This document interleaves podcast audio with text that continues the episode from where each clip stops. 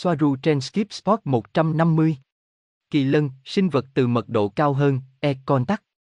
Ngày 13 tháng 11 năm 2020. Lời giới thiệu Kỳ lân được nhắc đến trong nhiều câu chuyện thần thoại và truyền thuyết trong suốt lịch sử của chúng ta.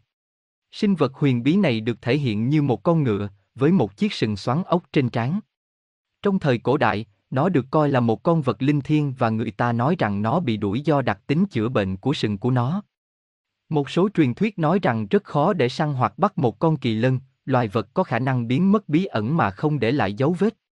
Người ta tin rằng chỉ những người có trái tim thuần khiết mới có thể tiếp cận hoặc thậm chí chạm vào sinh vật. Nhưng unicorn không phải là loài ngựa, sinh vật giống ngựa, đặc biệt duy nhất. Trong thần thoại Hy Lạp, một sinh vật khác như vậy xuất hiện. Pegasus. Một con ngựa trắng với đôi cánh lớn và khả năng bay như một con chim. Thần thoại Hy Lạp kể lại rằng Zeus có một đàn ngựa có cánh gặm cỏ trên đỉnh Olympus, nơi trú ẩn của các vị thần. Trong khi đó, Belleron, với sự giúp đỡ của nữ thần Athena, người đã ban cho anh một chiếc dây cương vàng, đã bắt và thuần hóa một trong những sinh vật, Pegasus. Và trên lưng con ngựa có cánh, anh đã thực hiện vô số cuộc phiêu lưu, đạt được những công lao to lớn. Nhưng tham vọng của Belleron khiến anh muốn lên đỉnh Olympus và trở thành một vị thần. Nhưng điều này không làm hài lòng Zeus mạnh mẽ, người đã quyết định bắt Tega xuất khỏi sự chăm sóc của Belleron và biến con ngựa có cánh thành một chòm sao. Đây là một số huyền thoại của chúng ta về những con ngựa với những phẩm chất huyền bí hoặc ma thuật cũng có mặt trong nhiều câu chuyện và truyền thuyết trên khắp thế giới. Nhưng những sinh vật giống ngựa này có thực sự tồn tại.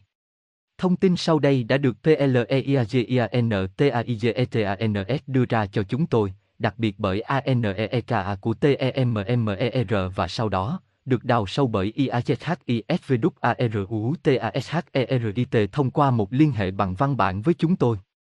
Eneka và Ichi Swaru nói với chúng tôi rằng trong mật độ thứ sáu, có một con vật thuộc họ ngựa và hình dáng của nó giống với mô tả về kỳ lân.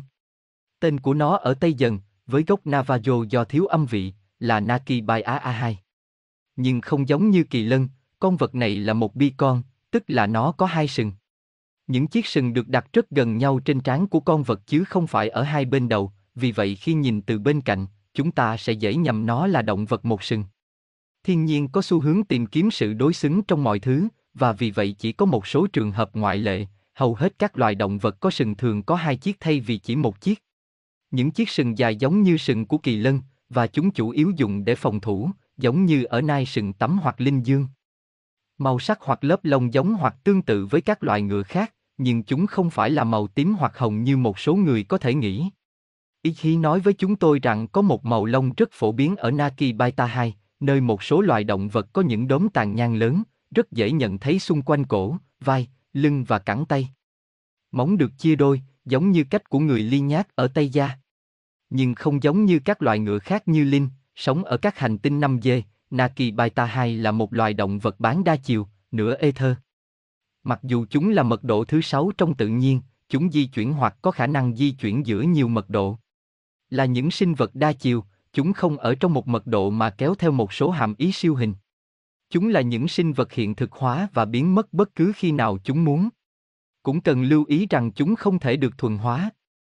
Naki Baita 2 sống trong các nhóm rất nhỏ và di chuyển theo ý muốn giữa những gì bạn có thể nói là thảo nguyên và rừng.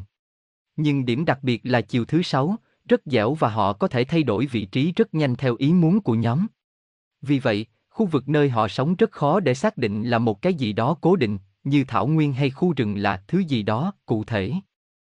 Mật độ thứ sáu rất dễ uống, từ quan điểm của mật độ thứ ba. Đó là một thế giới rất mơ mộng. Nhưng đừng coi điều này là viễn vông. Vì thực tế là mơ không thể phân biệt được với thực tế, nó chỉ được nhìn nhận là ít thực hơn từ góc độ trí nhớ của một người đã tỉnh. Điều này xảy ra khi bạn sử dụng định nghĩa hoặc khái niệm ngủ, thức của 3D hoặc 5D. Naki Baita Ii được tìm thấy trên nhiều hành tinh. Chúng rất sung mãn. Một số người nói rằng chúng đã được nhìn thấy trên sao mộc ở mật độ 6D, nhưng cũng trên alpha ta Alpha Centauri, trên Vega, trên các hành tinh Lyra và Avalon, trên Sindrin, Aldebaran và trên một số thế giới khác trong chòm sao hay. Là một sinh vật bán chiều, chúng xuất hiện hoặc biến mất theo quan điểm có mật độ thấp hơn chúng. Trái đất, giống như bất kỳ nơi nào khác, có tất cả các mật độ, vì vậy không có lý do gì để nghĩ rằng chúng cũng không được tìm thấy trên trái đất. Hoặc có thể, họ đã được nhìn thấy vào một thời điểm nào đó, sinh ra huyền thoại. UNICORNS nhưng sau đó, liệu kỳ lân có tồn tại như đại diện trên trái đất không? Chỉ với một chiếc sừng. Ý khí Soaru nói rằng, nếu bạn có thể nghĩ ra nó, thì nó là như vậy. Và nó đã tồn tại ở đâu đó, bởi vì không có gì được tạo ra. Tất cả mọi thứ đã có rồi. Và thông tin hoặc kiến thức chỉ được ghi nhớ và đến với bạn từ những nơi khác mà mọi thứ đã có sẵn. Không có gì bị phá hủy hoặc được tạo ra, mọi thứ đều tồn tại, và mọi thứ đã có từ quan điểm của mật độ cao hơn. Nếu bạn chú ý đến cái gì đó, bạn sẽ luôn thấy nhiều hơn về cái gì đó. Kỳ lân là một ý tưởng, nếu xét một cách khách quan, nó chỉ là một biểu tượng, một con ngựa có sừng hình xoắn ốc. Tên của nó trong Tây dần là Baita hai. Tuy nhiên, theo định nghĩa, nó là một cái gì đó có mật độ cao hơn, một ý tưởng và tương đương với một sự thật. Vì không có cái gọi là thế giới vật chất và khách quan, sự thật so với không đúng sự thật. Nói cách khác, ở mật độ cao hơn vì một lý do đơn giản là bạn tưởng tượng ra một thứ gì đó, bất cứ thứ gì, chẳng hạn như một con vật lạ có vây chân, lông màu và chiếc ô hở đuôi, hoặc một con ngựa có sừng, nếu bạn có thể tưởng tượng nó, nó tồn tại. Không có sự khác biệt giữa thế giới thực và thế giới tưởng tượng. Tại sao? Bởi vì nó là nhờ trí tưởng tượng mà mọi thứ tồn tại hoặc có thể được nhìn thấy hoặc được coi là thực tế.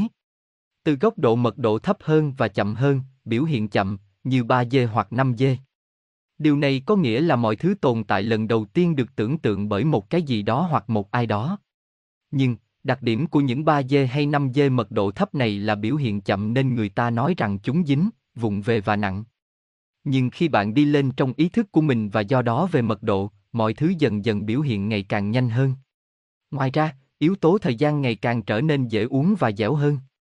Vì vậy, từ mật độ cao hơn, một con kỳ lân tồn tại, và nó đơn giản là do ai đó đã tưởng tượng ra nó, bất cứ ai. Đó là thực tế. Bởi vì ở mật độ cao hơn, mọi thứ đều là thực tế. Nó là biểu hiện tức thời. Bất cứ điều gì bạn nghĩ, đều tồn tại. Bây giờ, từ cấp độ đó, kỳ lân hoặc bất kỳ sinh vật thần thoại nào khác, không quá thần thoại, hoặc động vật có màu của tôi với chiếc ô có đuôi, nếu cần, có mục đích từ quan điểm của bất kỳ ai muốn giữ hình dạng đó như của riêng mình, nó có thể được chiếu theo ý muốn, ở mật độ mà anh, cô ấy mong muốn. Bởi vì từ phía trên, giả sử chính dê bạn có quyền truy cập vào mật độ 1, 2, 3, 4, 5, 6, 7, 8 và 9. Tất cả chúng như nhau, và chỉ có ý định của bạn là cần thiết để cho phép bạn được nhìn thấy. Tuy nhiên, vì bạn nhận thức được điều gì đang xảy ra, nên bạn quyết định điều gì là thuận tiện hoặc không thuận tiện để chiếu xuống phía dưới. Ý tôi muốn nói là bất kỳ động vật, sinh vật hoặc sự vật nào, có mật độ cao hơn đều tự động trở nên đa chiều, bởi vì nó không bị cô lập với mật độ của nó một cách cụ thể, mà thống trị thứ đó và những thứ đứng trước nó bên dưới. Điều này là do cuối cùng, nó chỉ là một đơn vị, và thứ gồm các con số và mật độ chỉ là một cách để hiểu một cái gì đó rất phức tạp trong tự nhiên. Nó là một thể thống nhất, một tổng thể, và chính tâm trí của mỗi người hay linh hồn sẽ quyết định những gì nó sẽ nhìn thấy về tổng thể đó, nó bắt đầu từ đâu, từ đâu đến đâu. Vì vậy, từ góc độ đó, vâng, kỳ lân tồn tại như bạn tưởng tượng. Từ đó, cũng có tất cả các động vật được lấy làm thật. Đó là điều tương tự. Kỳ lân là một linh hồn ý thức con người đã chọn hình thức đó để thể hiện chính nó. Như một thông điệp đôi khi đến, hoặc cho mật độ bên dưới nó. Nó biểu hiện theo cách này bởi vì nó có một lý do cụ thể, cho phép nó thực hiện ý định giao tiếp của mình với những người sống ở mật độ thấp hơn. Và đối với trải nghiệm, nó cho phép nó phát triển và mở rộng như một linh hồn. Nó không bị giới hạn. Và đó cũng chính là lý do tại sao mỗi người thể hiện mình dưới bất kỳ hình thức vật chất nào, hình thức mà mỗi người có ngày hôm nay. Theo giải thích, khi tăng dần mật độ, cơ thể vật chất đang tan biến, từ một thứ gì đó dường như rất cố định, chậm chạp và vật chất như trong 3D, được biến đổi thành một thứ ngày càng giống năng lượng, phụ thuộc nhiều hơn vào ý tưởng của nó, chủ nhân. Bởi vì cơ thể là biểu hiện của một người là linh hồn. Đó là cái bóng của bạn ở trên. Người ta nói rằng chúng ta không phải là cơ thể vật chất có trải nghiệm tâm linh, nhưng chúng ta là một tinh thần có trải nghiệm thể chất. Tôi có xu hướng không đồng ý với điều đó và nó sẽ chỉ được sử dụng như một lời giải thích cho một người nào đó khi bắt đầu thức tỉnh. Đúng hơn, ai đó luôn luôn là tinh thần và cơ thể là một phần của tinh thần đó, không thể tránh khỏi cùng nhau, biểu hiện của một ý tưởng bền vững. Vì vậy, ý thức càng lên cao, mức độ kiểm soát và khả năng thay đổi cơ thể vật chất của nó càng lớn, vốn đang tan biến ngày càng nhiều, cho đến khi nó chỉ trở thành năng lượng thuần túy.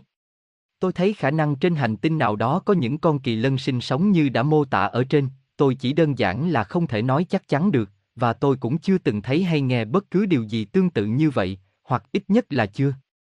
PEGASUS Vì vậy, chúng ta có thể nói rằng kỳ lân tồn tại ở đâu đó trong ether, có tính đến việc không có không gian và thời gian. Điều tương tự cũng xảy ra với Pegasus, Aneka giải thích rằng không có ghi chép nào về ngựa hoặc các loài ngựa bay như vậy. Cô ấy chỉ có tài liệu tham khảo về một số loài động vật có vú nhỏ, nửa ngựa, rất nhỏ, cỡ như loài dơi, sống trên các hành tinh khác, cụ thể là ở Sindrin ở Andeburn. Nhưng chúng không có bốn chân. Chúng có màu trắng và chúng giống một thứ gì đó giống một con ngựa, không giống một con ngựa, giống như một con cá ngựa. Đối với Pegasus, cô tin rằng nó là một cách biểu tượng hơn, đôi cánh tượng trưng cho sự nhẹ nhàng của tâm hồn. Điều này cũng được giải thích trong biểu tượng Tây dần, với đôi cánh giống nhau trong các hình nhân hóa. Nhưng một lần nữa, như Gia Di nhắc nhở chúng ta, nếu bạn có thể nghĩ về nó, nó tồn tại ở đâu đó.